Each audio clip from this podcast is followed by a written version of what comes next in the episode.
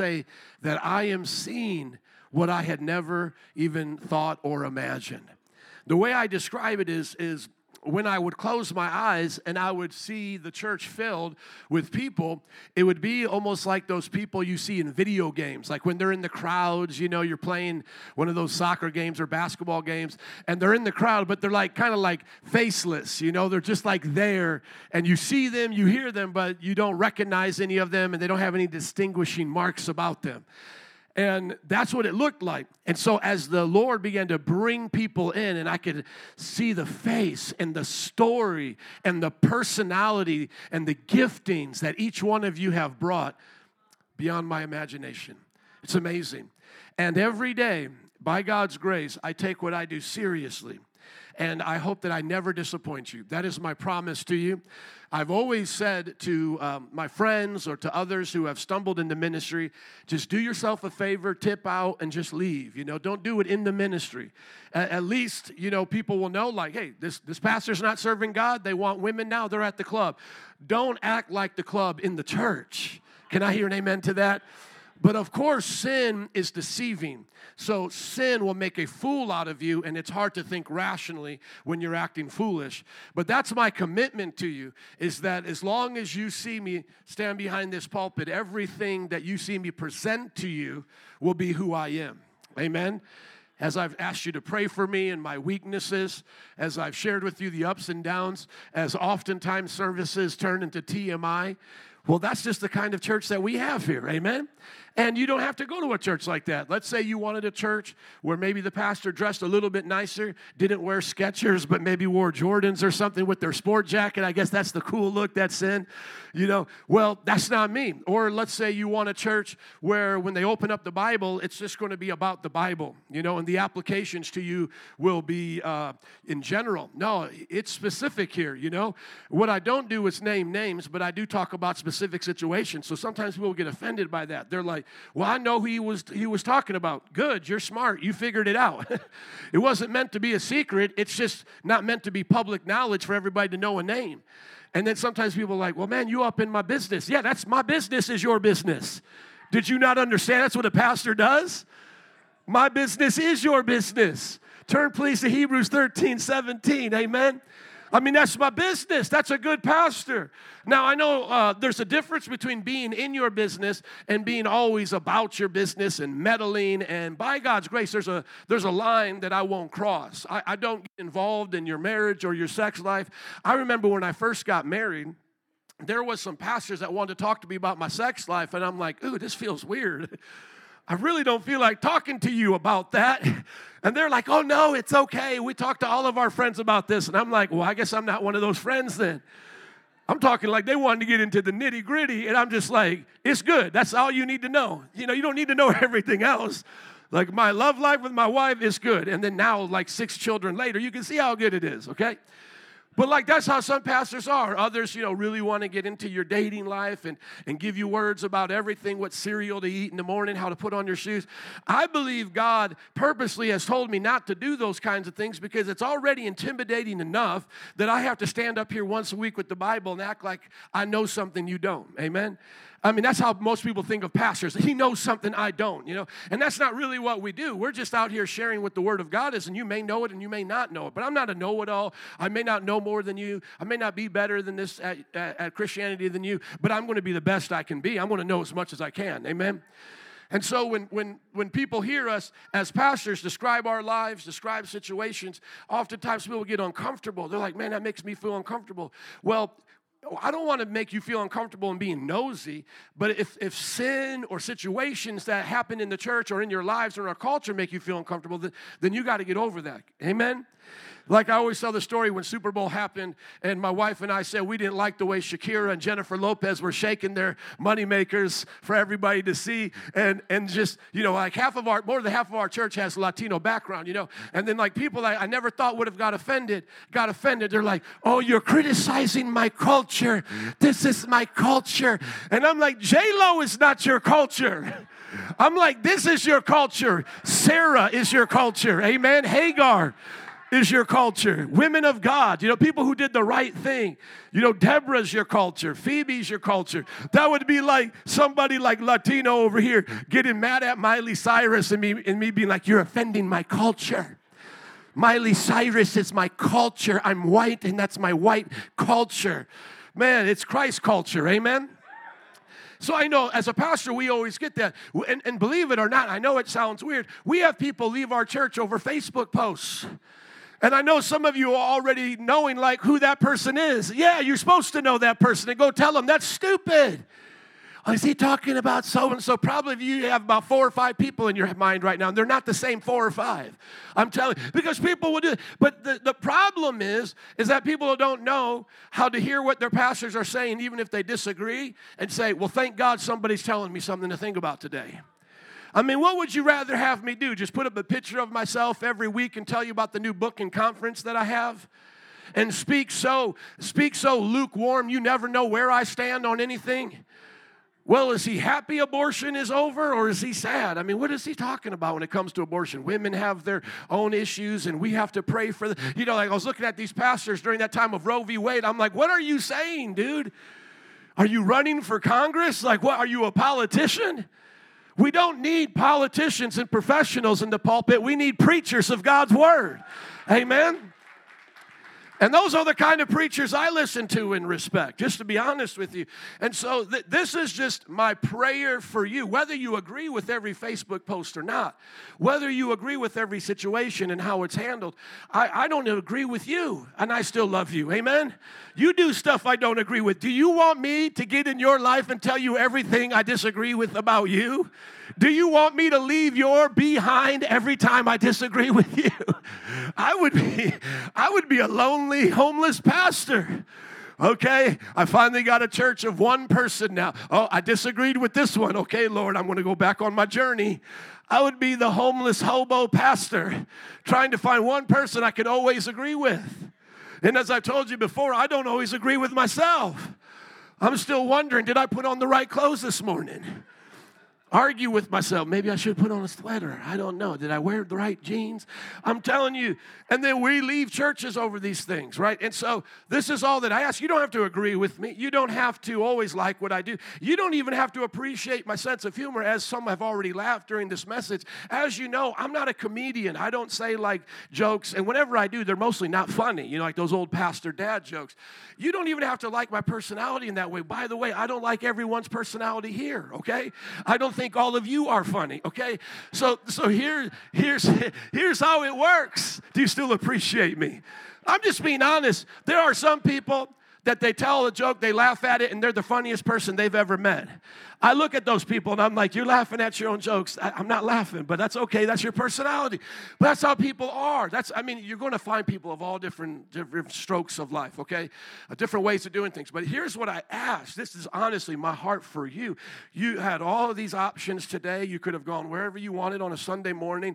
You could have gone for a certain vibe, as the kids say this, these days. You could have gone for something that was totally different than this. Okay, you're here now. We're here together. This is what I ask. Have confidence in your leaders until I give you a reason, either by doctrine, which is teaching something false, either by my lifestyle being a flagrant foul of God's word, like red flag on the plate, it is a sin, or something has not lined up in the finances or the procedures of the church. Other than that, stick around for a while.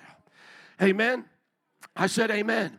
Amen. Just stick around for a while and watch what God will do because you won't always agree with people, you know, on the uh, other things of life. You're not always going to find personalities that you like. You're not always going to like somebody's sense of humor. I, am telling you, I listen to every one of my messages at double speed by the time I get home. So both messages have already been digested. I've already critiqued myself. Okay, I'm with you. I'm not saying I do this right every single way. I'm not saying every joke is done the right way. Some of my jokes are off color. Some of the things that I say I feel bad about. Some of the things, you know, X, Y, and Z I could have changed. And I catch myself when I put words in the wrong place, and you guys are nice to me, and you let me do that, and send somebody standing up going, You switch words around in a story. Okay, but here's what we're asking is can you have confidence in your leaders? and submit to their authority because biblical authority comes through God's people. And we, we may not see today a big steeple in this church. We may not see stained glass. We may not see somebody dressing up like mother and we call them father. We may not see the, the funny pointed hat on our leader today, okay? We may not have those traditions, but what we have is the authority of God's word. And the church throughout all ages has had to rely on this. We haven't always had the bells and smells of nice cathedrals. Notre Dame wasn't always there. Before Notre Dame was there, there were Christians with this Bible. Before there were popes dressing up in all of their extravagance, there was Peter going to Rome to be crucified upside down. Before there were popular pastors on TV and conferences being had, there was the underground church of the Roman Empire, and still to this day, as we talk about here, the persecution of the church. And so, my brothers and sisters, I want you to see this because they or I or we keep watch over you as those who must give an account. You see, we keep watch over you. We are part of your accountability, just as you're part of my accountability the church makes the pastor, and the pastor makes the church together with the Lord. And I want you to hear that again because it, it's gone over my head sometimes, and I want you to hear it. I, as a part of the leadership here, will make a church a certain way. Like God will use us to have a church a certain way. This, this kind of church likes amening. And if you don't, then I call you Presbyterians. Amen. I'll say, You're quiet for a Presbyterian church. Can I hear the Pentecostal say amen? And then you'll say, Amen. Oh, he's teasing me. I'm not a Presbyterian. What are even those? Those are the frozen chosen, you know, half kid. You know, no, no, you know, I'll tease. Well, that's this kind of church. And then some of you know my pastor isms. I saw a Facebook post which like it was being shared, you know, say the one-liners that your pastor says all the time, you know, busted and disgusted and you know, can I get an amen? And all these one-liners. Okay, so that's kind of like what personalities come through in the church. But more than that, a pastor and the pastoral leadership will make a church with certain ingredients and certain focuses that will become unique to that independent church, to that local church.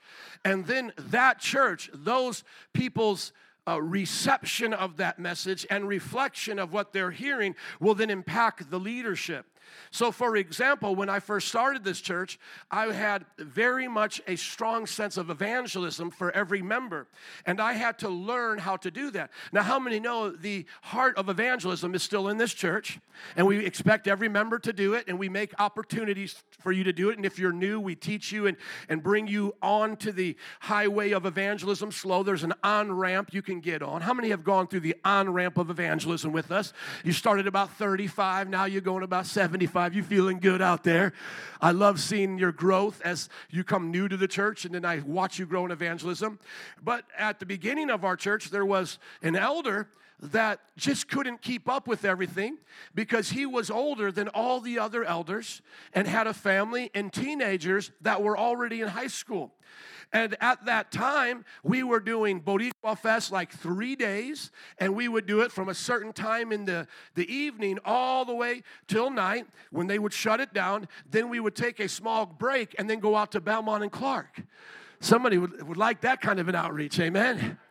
And so, somewhere around, I, I, think we would do Thursday, Friday, and Saturday, somewhere around like Saturday at one in the morning, This brother's looking at me like, man, I can't keep up with this. This is hard. This is hard. Well, instead of him sticking around, he just wanted to go find another church and just said, Well, you guys are too young and radical. You need some more experience to handle us before I can feel loved here and, and be appreciated. But you know what? It was over that next year as I began to, as a pastor, look at the other families of the church and go, Wow, you know, uh, we probably need to make different opportunities for evangelism, different speeds, different paces. And that brother, as I went and talked to him after that, took almost two years to find a church. And now the church that he's a part of doesn't do evangelism. You see what happened there? All it was, see, all he had to do was just say, you know what? I got to confess to the pastor I need a break. And then the church could come alongside and start figuring it out.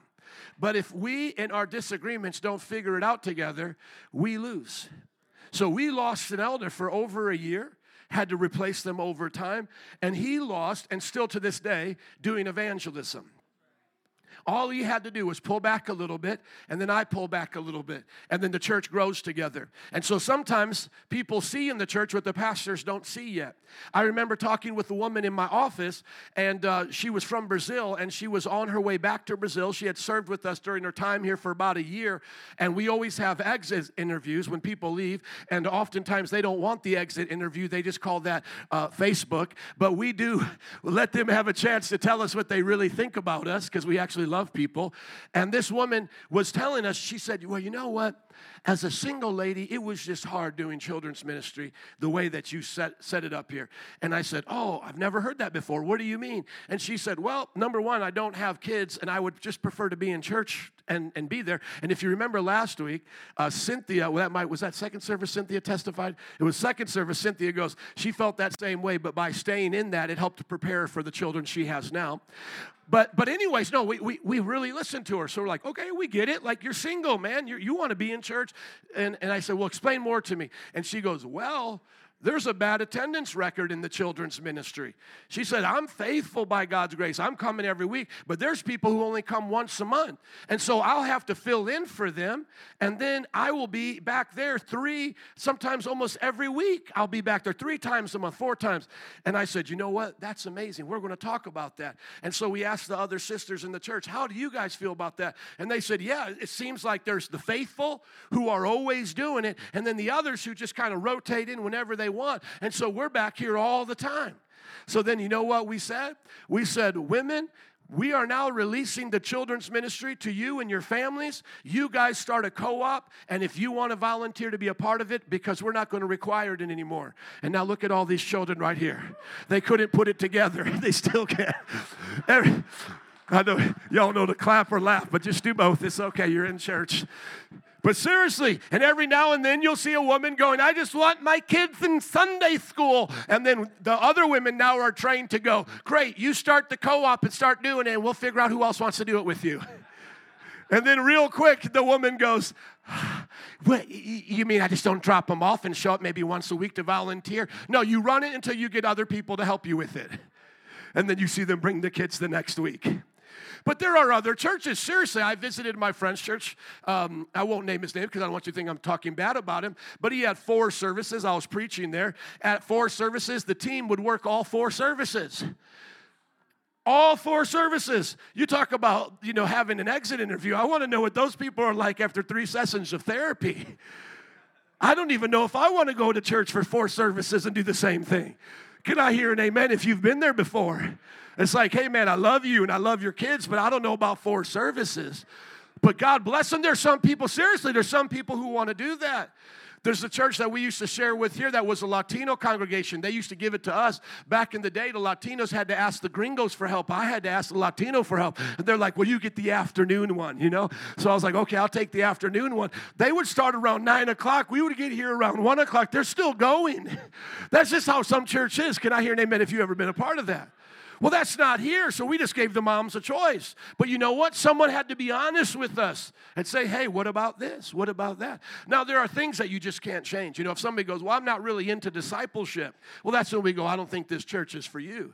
Well, uh, I, I don't like that pastor talks about certain situations or goes on Facebook and does whatever he does. Well, then this church is not for you because we're not changing that you know, or, you know, I, I don't like that you guys, you know, talk about sexual sin, homosexuality, etc. You know, well, those things, we're just not going to change that. But as a church grows, we all change. You change, I change. Stick around for a while and watch what happens. One last testimony. I was speaking to my uh, childhood pastor yesterday. We finally connected, and uh, sadly, Pastor Round, Pastor Round fell down last week.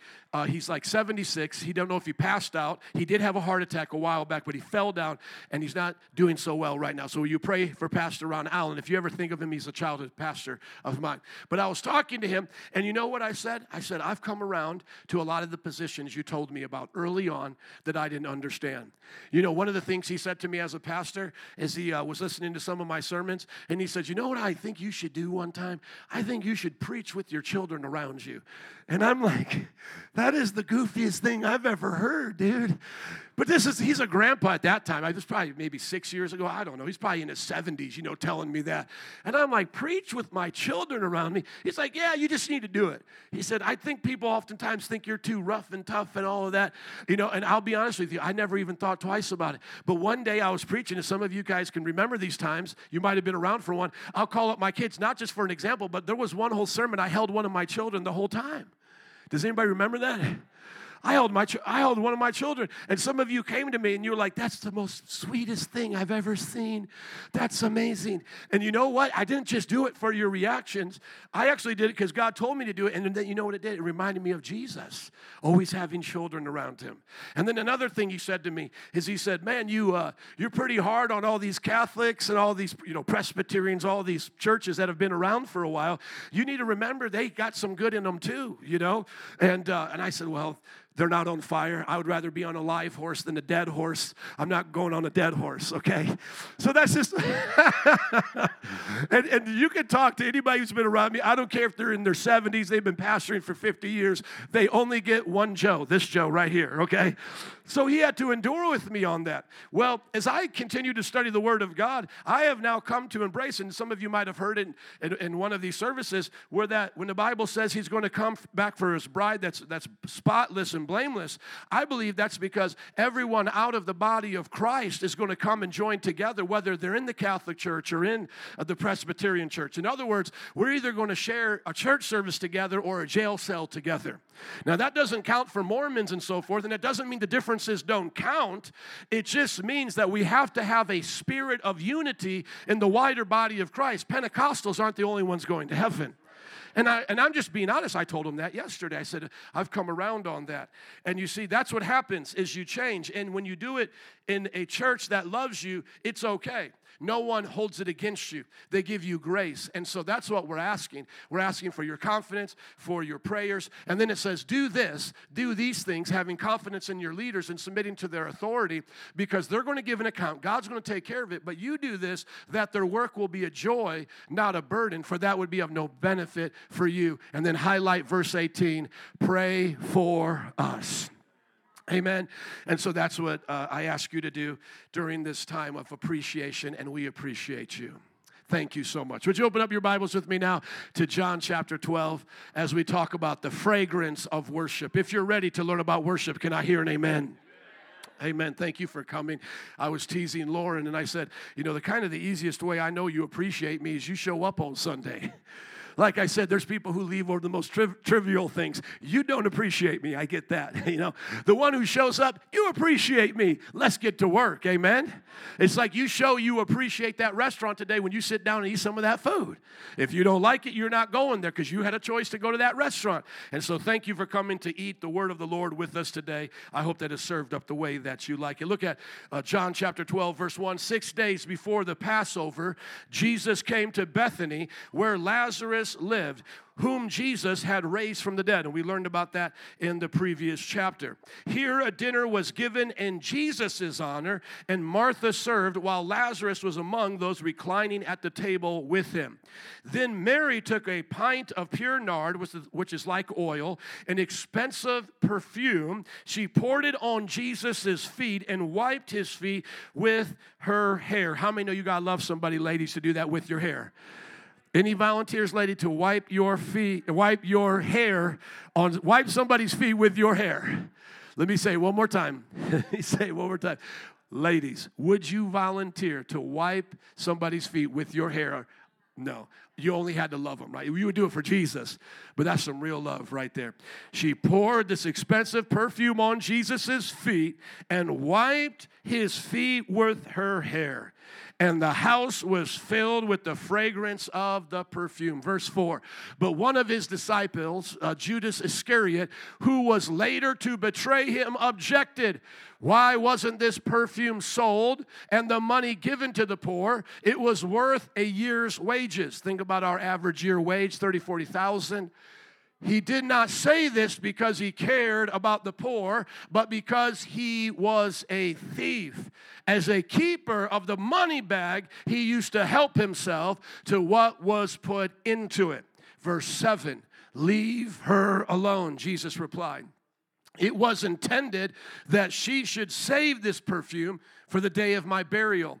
She, excuse me, you will always have the poor among you, but you will not always have me.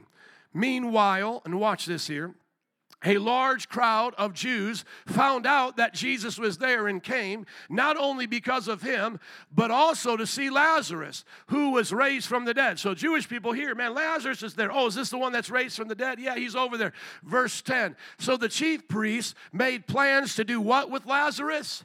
Kill him as well. How many know you've got to be hard in your heart to see a man raised from the dead and say, Now I want to kill that guy? For on account of him, Lazarus, many of the Jews were going over to Jesus and believing in him. Somebody say, worship. Amen. I don't think I can do justice to this kind of a message without having the keyboardist back up here. So, Lawrence, would you please come? Because I don't want this just to be taught, I want it to be caught. Here you have this woman bringing her life savings bringing all that is valuable to her and pouring it on the feet of Jesus. Then taking the crown of her beauty, which Paul speaks of, the crowning glory of her beauty, her hair, and then wiping it on the feet of Jesus. We know at this time they mostly wore sandals and that the open roads were full of dirt and animal feces. And so when people would wash, the feet, they would do it with water, and generally, this would be the lowest position in the house. The servant would do this. And we see this woman who is Jesus' friend. They have a relationship that goes just beyond the outer or the professional. She's been a part of Jesus' life for a while, but she doesn't take Jesus for granted. At this moment, led by the Holy Spirit, she pours $30,000 of value onto Jesus' feet. And then her dignity, which is of a innumerable amount. You couldn't put a cost on the dignity of a human, a value on that. She gives it to Jesus by wiping his feet with her hair. This is the kind of God that we serve that someone would do that freely. Think about how precious Jesus had to be in her heart. You see, other religions require this of people, but not free worship. When you think about going to the black stone of Mecca and kissing it and giving your dignity to that stone, it's commanded of you to do that, or to go march around their Mecca or you think about the Hindus and the way they dress up their gods. And Indiana Jones type mentality is actually true. They have found billions of dollars worth of valuables in those Hindu temples while the whole village is starving and being in poverty. Because people feel that they have to give their God something to stop the pain of their life. And yet, Jesus doesn't require this.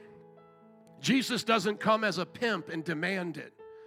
Jesus is just sitting there. And now she gets a taste of heaven because that's what they're doing in front of his throne, even right now, pouring out this incense, pouring out this incense before his feet, the angels worshiping him.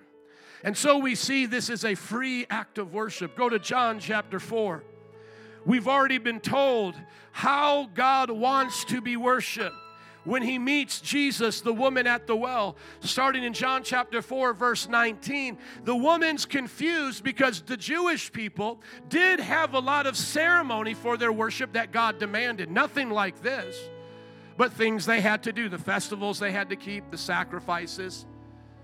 And yet, in John chapter 4, verse 19 and onward, she says, the woman at the well to Jesus, I can see that you're a prophet. Our ancestors worshiped on this mountain, but you Jews claim that the place we must worship is in Jerusalem, which is true for the old covenant. There was a place, there was a procedure that Jews had to, had to abide by. And now look what Jesus says Woman, believe me, a time is coming when you will worship the Father, neither on this mountain or in Jerusalem. Think about that. The procedures of worship are going to be removed. And so, what's going to remain is those who truly know how to worship Jesus without needing to be told what to do and how to do it. Worship will come from the heart.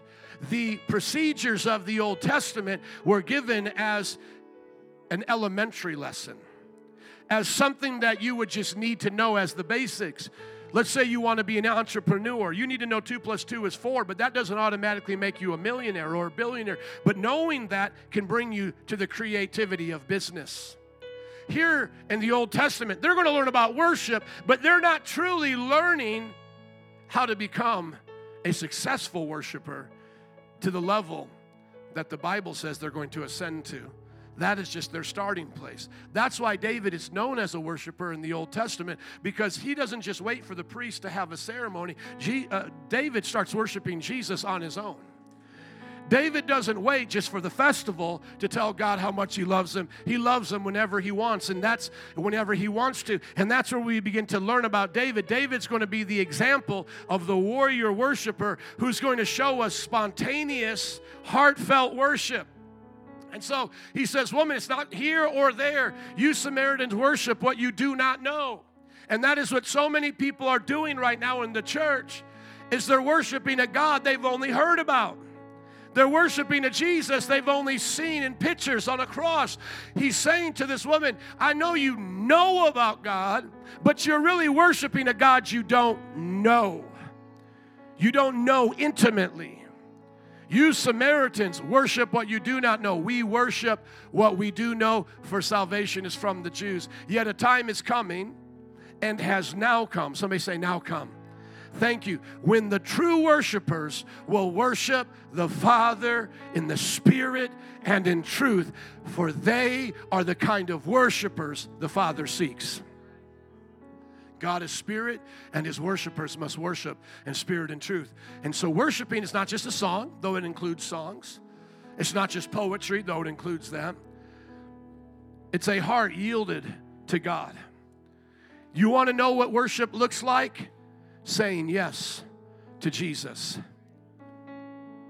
It's giving God your yes, it's giving God your everything. Worship will not be marked just by you giving God what is convenient. Worship will cost you something, but it will be worth the reward. And so we hear in John chapter 4 what it's supposed to look like worshiping in spirit and in truth. And where's our example of that? John chapter 12. No one told that woman she had to get down on her knees and do that. No one told her that she had to pour it all out. She could have poured out just some. No one told her she needed to use her hair. She could have used a rag. What moved her that day was her gratitude, her thankfulness. She understood that her hair was a gift from God. And if she doesn't give that gift to God, it's pointless because it just turns to dust, doesn't it? Come on, ladies, still dyeing it and doing all that work with it. But it just turns to dust, doesn't it? She said, I'm going to give it to God. Perfume, yeah, it's great. She could have had it spaced out over her life. But how many more opportunities would she have to be at the feet of Jesus? That was probably it before all the other events began to happen. I mean, you and I, we oftentimes think we have tomorrow to give more to God. As the old timers used to say, tomorrow's in the fool's calendar. You don't have tomorrow, you only have today. Have you poured out that which is the most precious to you? Because you can't wait for tomorrow. You have to give it today. And then we see in the midst of this awesome worship, spirit and in truth. It's true that's Jesus. Jesus alone deserves it. It's true that everything she has in her body belongs to Jesus. So this is normal. This is what heaven's like giving God your yes and surrendering everything to Him. While she's doing that, does everybody appreciate it? No. You have somebody there that can't mind their own business. You have Judas, who out of jealousy has to mock her and call it a waste. Looking at the context of John chapter 12, look at it. What a waste, he says. This perfume could have been sold and given to the poor. And Jesus has to rebuke him. And I think about all throughout my life as I've worshiped God, as I've given Him my all, as I've laid down my life at His feet, people have said to me, What a waste. Joe, you could have given your life to something else. What a waste. We just heard this last week when we were preaching at the abortion clinic as a Satanist was mocking us. And I said, Why would you worship the loser? I worship the winner. And then he said, Well, you know, we really don't believe in Satan. We just use him as an example of free thought, being individuals, not submitting to a church, and all of those things. And I said, Listen, you have a creator, and you have to give an account to that creator.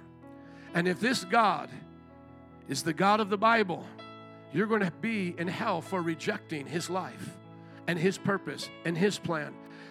In other words, that perfume will be wasted one way or the other.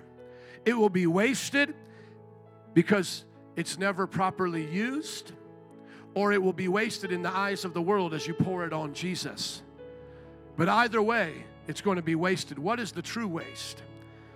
The true waste of your life is not giving it to God. That's really not a waste, is it? You're really not wasting your life. You're using your life for that which matters most. And so here's this hater hating on this woman, saying it could have been used for such and such a thing. And Jesus knew his heart because really he wanted it for his own benefit. And I want everyone to look up at me, please. Anyone who doesn't like you giving all your love to Jesus is jealous of you because they want what you're giving Jesus for themselves. Parents who don't like children loving Jesus, well, you spend too much time at that church. You need to do more things over here. You know what? When you used to, when you didn't go to church, you used to do all these family things. And now we don't like seeing you go to church like that. It's not that they're so concerned about family things, they just see you pouring everything on Jesus and they want a little bit of that. You see that? They want a little bit of that. It's not like the atheistic world out there, the world that hates God and everything, is just so good at life and they have to scream at us because they feel sorry for us when we're preaching on the streets. No, you know what they want? They want our worship. They want us to bow down to what they bow down to. They bow down to entertainers, they want us to bow down to entertainers. They bow down to their sexuality, they want us to worship their sexuality. It's not that they're offering us something better to pour our perfume on, they're offering us themselves to pour it on. Don't pour it on Jesus, pour it on me. You see how the world does that? And Jesus says, You're always going to have the poor with you. But now is the time to do this for me. And when you do that, you will have a closeness to Jesus that no one else has. Your closeness to Jesus will be second to none because everybody hear this today. Our God has enough room in his heart for each one of us to have a special place. I cannot replace the special place that you have in God's heart. I can only fill the place that I have. And so you will either give your life to Jesus and fill that part of the purpose He made you for, or it's going to go unfulfilled. Now, I'm not saying Jesus is going to be sad forever, and I'm not saying Jesus won't punish. But think about why He made each one of us. He made us for worship. Go with me quickly to Psalm 95 6. The duty of man is to worship God, to enjoy Him in His presence. The worship of God is not just to humiliate us and to make us look like mere servants washing his feet, because what she was doing wasn't as a mere servant. What servant would be that extravagant?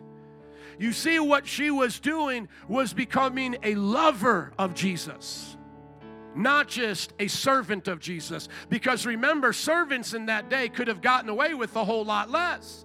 Just water in a towel, wash the feet, and move on. So she's not being degraded and made hum, she's not being humiliated, she's actually being exalted. At that place of worship, she is finding the purpose of why she's been made. The psalmist said it like this Come, let us bow down and worship. Let us kneel before the Lord our Maker. Watch, for he is our God, and we are the people of his pasture, the flock under his care. You know what she had that day in that house? She had the shepherd's attention. And the attention that she had from the shepherd melted his heart.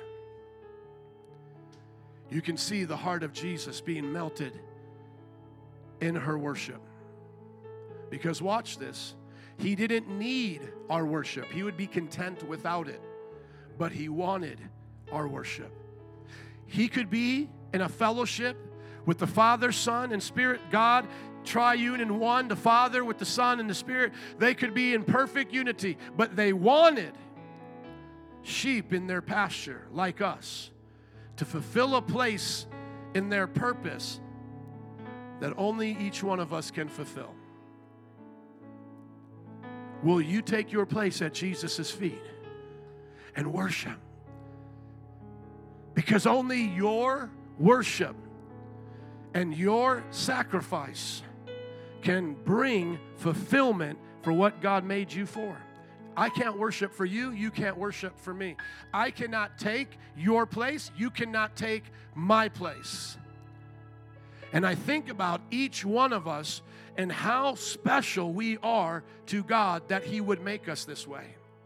When God made us, He could have made us all alike all be robots, all have the same emotions, all have the same soul, all have the same thoughts, and yet He makes us individual so that each one of us can have a place at His feet. Go to Psalm 102. Look at your neighbor, say, You can't take my spot. Come on. You can't take my spot of worship. This is where I belong. Psalm 102 says, Do not hide your face from me when I call in distress. Turn your ear to me when I call. Answer me quickly. Keep going. Verse 3 For my days vanish like smoke, my bones burn like glowing embers. My heart is blighted and withered like grass. I forget to eat my food. I am distressed. I groan aloud, and I am reduced to skin and bones. I am like a desert owl, like an owl among the ruins. I lie awake. I have become like a bird alone on a roof. Listen to how it feels. Not only in your hardest time, but I want everybody to get this. I believe David is also prophesying what it feels like when you die. You become nothing but skin and bones. You're alone. No matter who can sit next to you in that, uh, that hospital bed, you're alone in your heart unless you have God with you. Are you listening to me? Because you're about ready to take a journey where no one else can go. I eat ashes as my food, my I mingle my drink with tears because of your great wrath, for you have taken up and thrown me aside. My days are like the evening shadow. Now, watch this. My days are like the evening shadow I wither away like grass. One of the new shows that I like to watch with my kids is Pawn Stars. Anybody ever seen it before? Pawn Stars? I don't know. I just got back into. it. I used to watch it a while ago. Now I'm back into it, and I love watching it with my kids because they learn about American history. You know, they learn about all these things that have come on before, and we guess what things are worth. And let me just tell you something: nothing makes me happier than to watch somebody think they have a million dollars worth of stuff, and they say it's only worth two cents. Does anybody else get happy with that? Maybe I'm okay, just us. And I'll tell you why it makes me happy because people idolize these things. Like if they came in there all humble, then I would be disappointed with them. But they come in there thinking it's worth so much. I have Elvis's brush. And they're like, it's worth $10 or something, you know? But I, I, I understand something now watching that show that I don't, I didn't understand before. Is that everybody passes away and very few remember them. I was, I was watching one show and uh, they were bringing in things like from the 50s and 60s, which were popular back then, you know, like The Who and Rolling Stones. And I thought, man, okay, one of these concert shirts, it's going to be worth a couple thousand dollars. And they're like, no one even knows who these kids, the kids don't even know who these people are anymore. Seriously. I was watching another one. The guy brought him into his room. He had 70,000 albums, you know, uh, records. And Chumlee goes through there and only finds about three that he likes. And I'm like, garbage. Nobody cares about these anymore. It used to be cool. It was like a fad in the 80s and 90s, use the old records. But I'm telling you, nobody even cares now about that. Lunch boxes of He Man maybe my generation, but now it's so much Pokemon and all this and that. Somebody brought in a beanie baby. I'll go on for a little bit, but just talk with me here. Somebody brought in a beanie baby and, and, and they said, I've been holding on to this for years. And they and that and the person, you know, telling them the estimate said, Oh, if you would have brought this in 10, 15 years ago, you would have got 5,000 for this thing. Now it's worth about 50 bucks. Because nobody cares about beanie babies anymore. Listen to me, my friends. Listen to me. Give about three or four generations, and no one will care about you anymore. You want me to prove it? Tell me who your great great grandma is. Tell me three facts about her. You don't care. Great great grandpa, you don't know and you don't care. A few generations from now, that will be us. All of us. And now look at what David says, But you, Lord, sit enthroned forever. Your renown endures through all generations. What is that woman doing in John chapter 12? She's sitting in front of the timeless one. She's doing something with her hair that will last forever. She's doing something with $30,000 worth of perfume that will be told forever and forever and forever. Our worship is that which God holds on to, and He never forgets. Hey, hey, Here's my grandmother. She was friends with Ronald Reagan when he was an actor. Look at this. She played Marilyn Monroe's mother in a movie. Do you remember her? She gave her life to acting. She gave her life to Hollywood. She gave her life to men like Ronald Reagan. Do you remember her? And everybody on the show is like, I don't remember her. I don't remember what she did.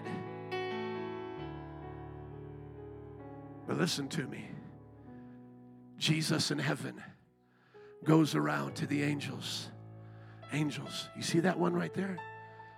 I remember when that one worshiped me. In the middle of their hardest time, in the middle of their valley, when they felt like they were eating ash and they were nothing but skin and bones, I remember them. Not just now, a million years from now. Jason, I remember that time. You poured out everything. I remember. What does God remember about humanity? Our worship. And yes, worship, as I said, is more than singing songs and poems. He remembers what we did as unto Him as we served Him in our lives and on our jobs and all the works that we did for Him. But I know there is a special place in the heart of God because this story says so for those who give it all in their emotional, heartfelt worship with the tears streaming down their face knowing that their life is but a vapor. I have only this, but I pour it out all to you. Turn quickly to Psalm 132, verse 7 in closing. Are you ready to worship Him again? Are you ready to lay it all at his feet? Let us go to his dwelling place. Let us worship at his footstool, saying, Watch this. Are you ready for this? Woo! Y'all better be ready for this. Let us go to his dwelling place, talking about God. Let us worship at where he kicks up his feet, saying, This is what we're going to say when we are there Arise, Lord, come to your resting place. Whew. Touch your heart and say, This is where God takes a break. Come on, this is where God rests. Come to your resting place. You and the ark of your might. It's the covenant. Come with your covenant. May your priests be clothed with your righteousness. May your faithful people sing for joy. What they saw in the Old Testament is that God loved to be with them, is that God wanted to be with them. There was an old skit that we used to do when we would host mission teams because I worked in New Orleans, and New Orleans got a lot of attention, and people always wanted to come preach with us on the streets in Bourbon Street. Pray for Adam Field. He's there right now with uh, Brother Troy and Raven team, just loving God and people. And this is the one that we would always teach him. We would teach him the sin chair, which is a different sermon, and then we would teach him crucifying Jesus. I would say, here's what we're going to do. We're going to go to the Iberville Projects, and you guys are going to do this skit in front of everybody, and then I'll preach, and then we'll give out our groceries. You guys ready? And like, yeah, we're ready. Okay, this is what we're going to do. This is how we're going to do it. And then this is the, the skit. Friends hanging out. The one is a Christian, and the friends decide that they're going to go out and do bad things. And then she, the Christian, sees Jesus calling her. And we usually have Jesus off to the side, saying, Don't go with your friends. Jesus is over here and he's calling you. Go to Jesus, right? But then her friends keep tempting her boyfriends, sex, money, drugs, all of that, tempting her. And Jesus is there. You can see he wants her to spend time with him. And you can see the heart of Jesus. And Jesus starts to get closer to her, to wrap his arms around her. And the temptation gets greater among her friends. And so now you can see this, this tension. Here is Jesus wanting to spend time with her, be close to her, and now her friends wanting to drag her away. And she sees Jesus. And then she walks over to Jesus and takes his hands and says, Jesus, his other hand and then his feet. You stay here. I don't care how many times I've told it or seen it, it gets my heart every time. Because that's what this world does, and that's what we've done. When we don't worship Jesus, we're crucifying Jesus with our sin and our idolatry. When we don't give Jesus our lives, and say, My heart is your resting place, we commit adultery on him and we go somewhere else and say, Have all of me. And the Bible says, then we become the trick in the hoe of the devil. Lifting up our skirt to anything that passes by, any pleasure that gives us a little bit of meaning in life while we've crucified our Lord and Savior. But you know what that woman did that day? And by the way, there's three recollections in the Gospels of a woman doing this with Jesus. Scholars have argued from it being three separate times to one time being told differently. But listen, some believe that this is the one who had demons cast out of her, that this is the one that had been a prostitute. This Mary, the sister of Martha, is also the one we know as Mary Magdalene. If this is we can put it all into one. If it's not, we'll tell a little bit of that other Mary story here because it's fitting. Listen to me. The world only wants you to use you, but Jesus wants you to fill you. and to satisfy you. And what she had once been filled with, with demons that tormented her, and a pimp and a lifestyle that did, did nothing but pain, Jesus is now accepting her and changing her all through love. Not religion. People say, You're going to pray the gay away. No, Jesus will love the gay away. Jesus will love the addiction away. Jesus will love the anger away. How many here have been set free by the love of God? You have been set free because He so loved the world. Amen. The love transforms you. You're not you're not here because of religion, you're here because you want to. And so when we offer up our hearts as Jesus' resting place, and we give everything that we have, we haven't wasted anything. We've done what we're made for for we were made for this. We were made to be the aroma of Jesus everywhere we go. And the Bible says in Corinthians that some places we go, people smell that aroma and they're turned off by it. How many of you have been turned off by what somebody thought was a good aroma? My wife sometimes sometimes put on stuff and I'm like, please stop, never again. I don't like that stuff. I'll be honest, and sometimes my wife does it for me. She's like, no, don't spray that on yourself again. We'll spray that outside. Don't put it on. Okay, but watch. The Bible says some, they hear about us worshiping Jesus, they smell that aroma, and they're turned off by it because it reminds them of what they're not doing for Jesus. And then others, they smell it. And somebody today said, I smelled good. Who said I smelled good? Don't, don't be embarrassed. Somebody I hugged today, have they just left the room? But literally, you just said, Oh, there he is, Ezekiel. Thank you, my brother.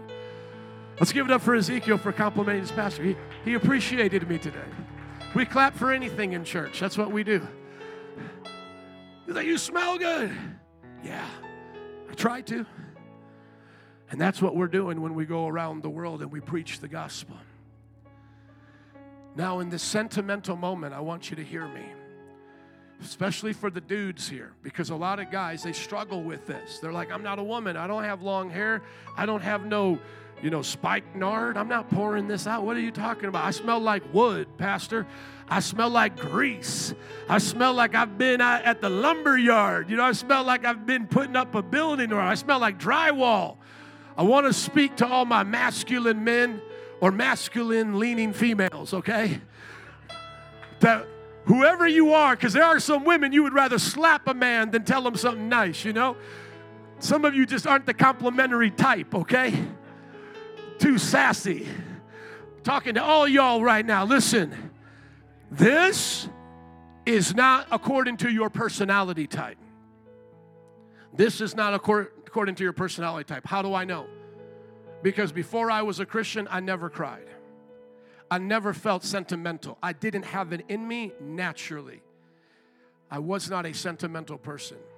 But now, even during this message, tears have come into my eyes at different points. The reason is, is because men and those who lean this way, you and I, have been taught to only give these things towards our family and towards our country or maybe our job. Maybe you'll cry every now and then on the job, you know, get so mad you cry. But listen, you have not truly lived until you've given it towards your God.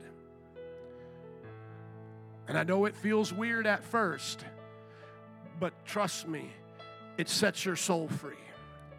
I feel as a man, I have avoided, and, and psychologists will tell you this, so much of a midlife crisis because I allow myself to cry in God's presence as I see the futility of my life.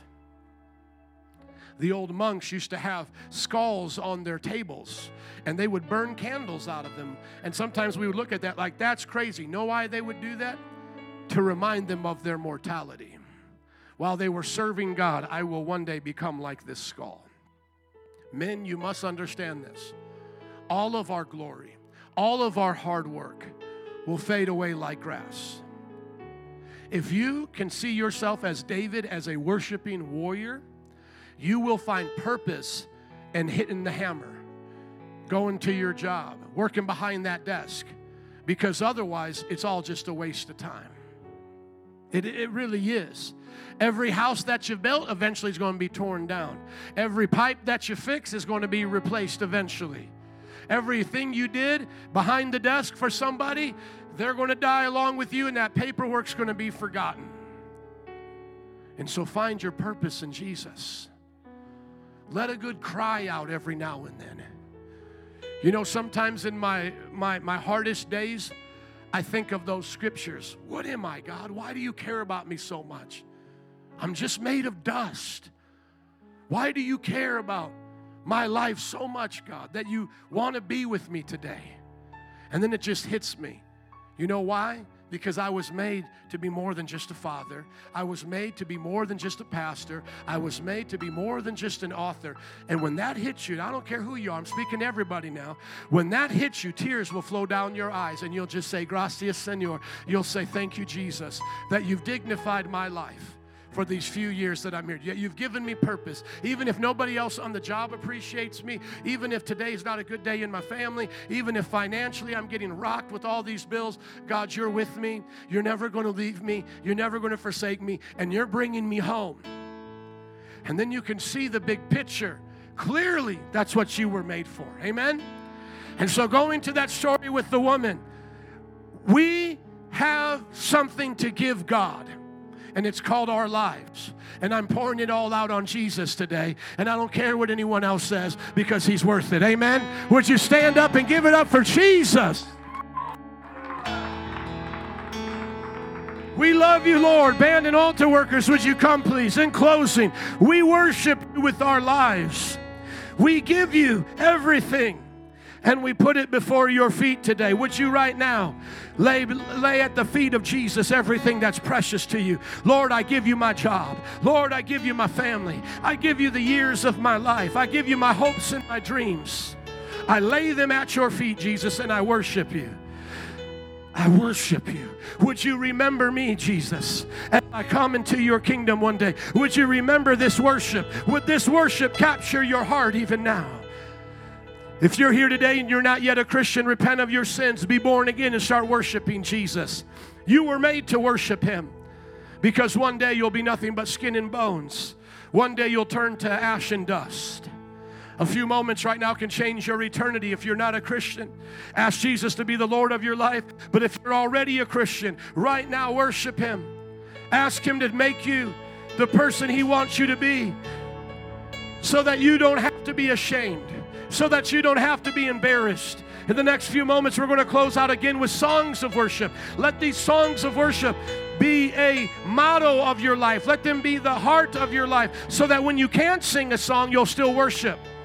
When you're on your job, you'll still worship because you don't need a song to worship. You just need a yes to God. You just need an appreciation for all that He's done. You just need to keep Him first in your heart. Right now, Father. Show us how to worship. Teach us to take off the veil that distracts us, to remove the distractions out of our life so we can see what's most important. We weren't made just to have babies, go to, go to work, make some money, and then die. We were made to worship you. May my life be for your worship. In the name of Jesus. Band, would you close us out as we sing this song? Sing a worship song with the band, and I'll dismiss right after this. Second service, you're more than welcome to worship with us if you would like. We worship you, Jesus. Come rest on us today. This comes from the Bible. We're going to make our heart his resting place.